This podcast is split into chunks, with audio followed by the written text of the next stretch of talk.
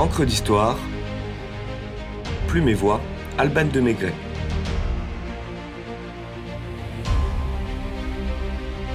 Syndrome de la page blanche. La guerre de Troie n'aura pas lieu.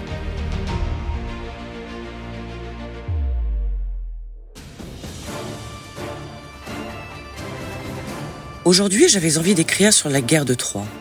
Ce fameux conflit qui se serait soldé par l'incendie de la ville le 11 juin de l'an 1184 avant Jésus-Christ, selon les calculs d'Ératosthène. Le sujet est passionnant et inspirant, la matière riche, trop riche même. Tout a été dit et redit, écrit et réécrit, filmé et refilmé. Par où commencer? Par le début, bien sûr. Qui ne connaît l'histoire? Aphrodite, pour remercier Paris de lui avoir attribué la pomme d'or, lui promet la plus belle femme du monde, Hélène, femme de Ménélas, roi de Sparte.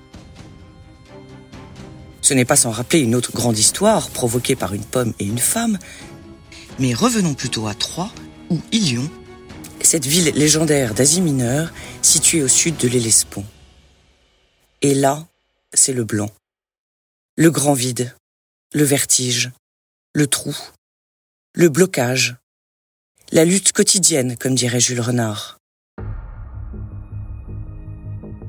Que faire? Une pause ménage pour trouver l'inspiration? Aïe, plus d'Ajax. Le grand comme le petit combattent à trois. La feuille est là, devant moi, d'un blanc immaculé. Elle m'attend. Je la fixe un long moment. Je l'inspecte, la toise, la retourne, la soupèse, le néant. Les pensées se bousculent puis se dérobent. Le temps passe et rien ne se passe. Psalmodier le chant 1 de l'Iliade pour faire venir l'inspiration? Chante, ô muse, la colère d'Achille, fils de Pélée, colère funeste qui causa tant de malheur aux Grecs, qui précipita dans les enfers les âmes courageuses de tant de héros, et rendit leur corps la proie des chiens et des vautours. Ainsi s'accomplit la volonté de Zeus, du jour où se divisèrent, après une vive dispute, Agamemnon, roi des hommes, et le divin Achille. Aïe, Homère n'arrange rien. Il faut se rendre à l'évidence.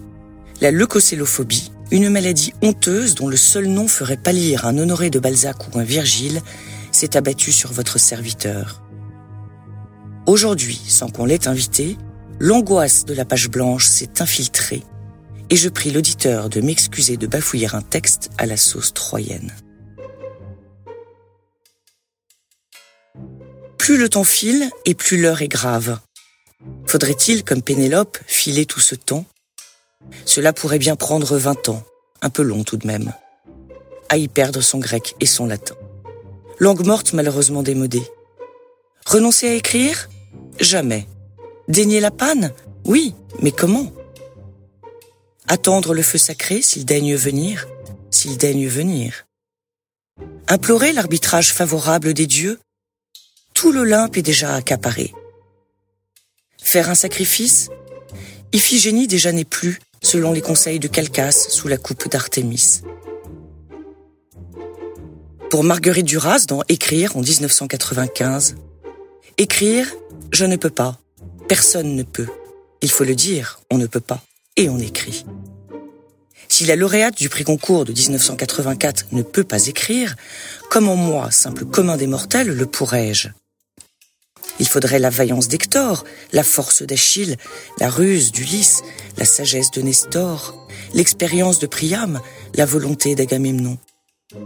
Il faudrait un cheval de Troie, mais il est occupé aujourd'hui. Selon Karina Ossine, directrice littéraire dans une grande maison d'édition, quand un auteur est en panne, son cerveau continue de tourner. Me voilà rassuré, si ça tourne. Gustave Flaubert mettait cinq ans en moyenne à écrire un roman, et bien davantage pour son bouvard épicouché qu'il n'a jamais terminé. Quant à Victor Hugo, ne lui a-t-il pas fallu 15 ans pour achever Les Misérables? Subir le syndrome de la page blanche, c'est donc aussi, nouveau point d'une maigre consolation, tutoyer les plus grands. Voilà une pommade anti-sécheresse de l'esprit qui caresse l'ego. L'incipit, telle est la clé pour vaincre la crampe de l'écriture. Coucher les premiers mots, ceux qui interpellent l'auditeur et appellent tous les autres dans un enchaînement parfait, logique, clair, évident, limpide. S'il faut incipiter, alors incipitons.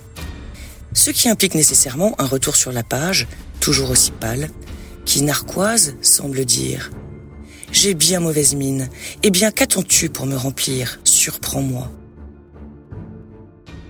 Blancheur obsédante, tête à tête stérile. Ce vide me donne le vertige.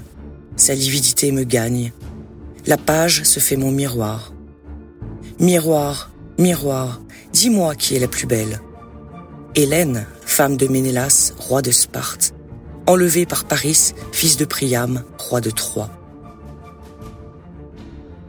Miroir, miroir, dis-moi qui est la plus forte.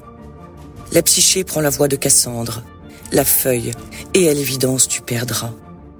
Annoncer les mauvaises nouvelles, c'est son cheval de bataille. Plus de choix, la guerre est déclarée. Qui sortira vainqueur de la bataille? Troyens ou Achéens Priam et ses fils ou Ménélas et Agamemnon La page blanche ou moi-même À nous deux, page blanche.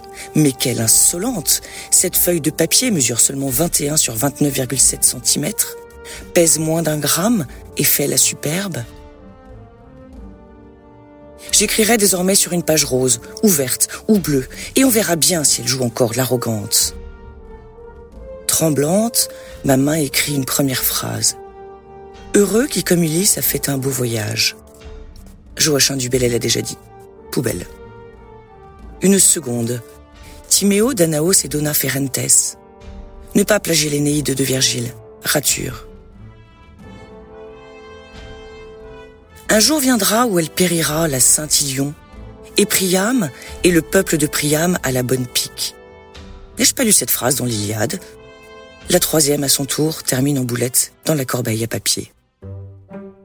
Insatisfaction chronique, désir de perfection, peur de ne pas être à la hauteur de ses propres exigences, crainte de décevoir l'auditeur, talon d'Achille de l'écrivain. Passage obligé teinté d'orgueil, Cousine du trac des comédiens, la panne sèche d'un auteur est aussi son carburant.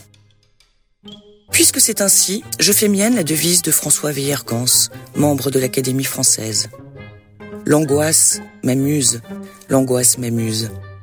Et j'ose lui dire, page blanche, tu ne me fais plus peur, je vais te dompter, graver mes mots dans ta blancheur.